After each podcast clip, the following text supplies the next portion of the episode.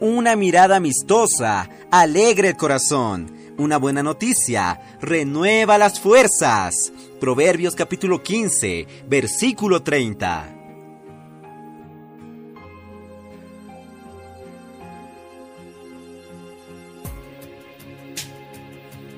Oh Señor Jesús, amados hermanos, amadas hermanas, queridos amigos, gracias al Señor, estamos en el día 23 de mayo. Y en este día, en el libro Días más Sabios, veremos la maravillosa vida de la iglesia. Oh Señor Jesús.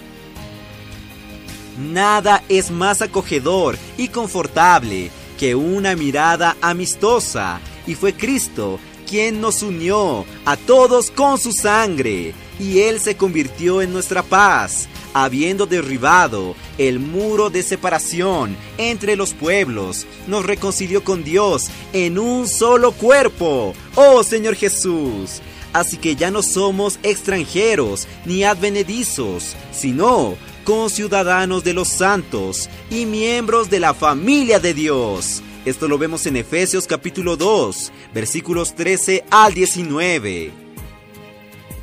Y a todos los que creímos en el Señor Jesús, Dios nos hizo miembros del cuerpo de Cristo y también miembros de su familia. La vida de la iglesia es la vida del cuerpo y es la vida en familia. Y la casa de Dios no es un lugar para que vivamos en la carne, queridos hermanos, pues somos siervos los unos de los otros, porque toda la ley está solamente cumplida en esta palabra. Amarás a tu prójimo como a ti mismo. Y vemos también que Pablo nos advierte que si hacemos que este ambiente, la vida de la iglesia, sea de disputa o contienda, seremos destruidos mutuamente. Esto lo vemos en Gálatas capítulo 5, versículos 13 al 15, queridos hermanos.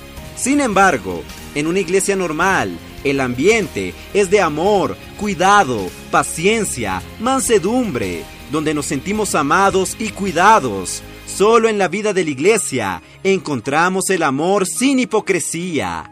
En este ambiente está la mirada amistosa que alegra nuestro corazón y lo conforta. Y por el fundamento de unidad y de amor, Dios derrama su bendición y su vida eterna porque en Él no faltan las buenas nuevas, las buenas noticias, es decir, la palabra viva de Dios que nos alimenta, que fortalece incluso nuestros huesos. Es esa palabra que da dirección a su pueblo para que avance. Oh Señor Jesús. Y en Salmo 133 vemos que el Señor dice, mirad cuán bueno y cuán delicioso es habitar los hermanos juntos en armonía. ¿Y esto por qué, queridos hermanos? Porque allí envía el Señor bendición y vida eterna. ¡Oh Señor Jesús! Amados hermanos, queridos amigos, gracias al Señor por la vida de la iglesia en este lugar somos cuidados y alimentados con la palabra de Dios. Antes estábamos perdidos, andábamos como extranjeros y advenedizos. Mas queridos hermanos, nuestro Señor nos encontró y nos salvó y nos introdujo en el cuerpo de Cristo, en la familia de Dios, en la iglesia. ¡Qué maravilloso!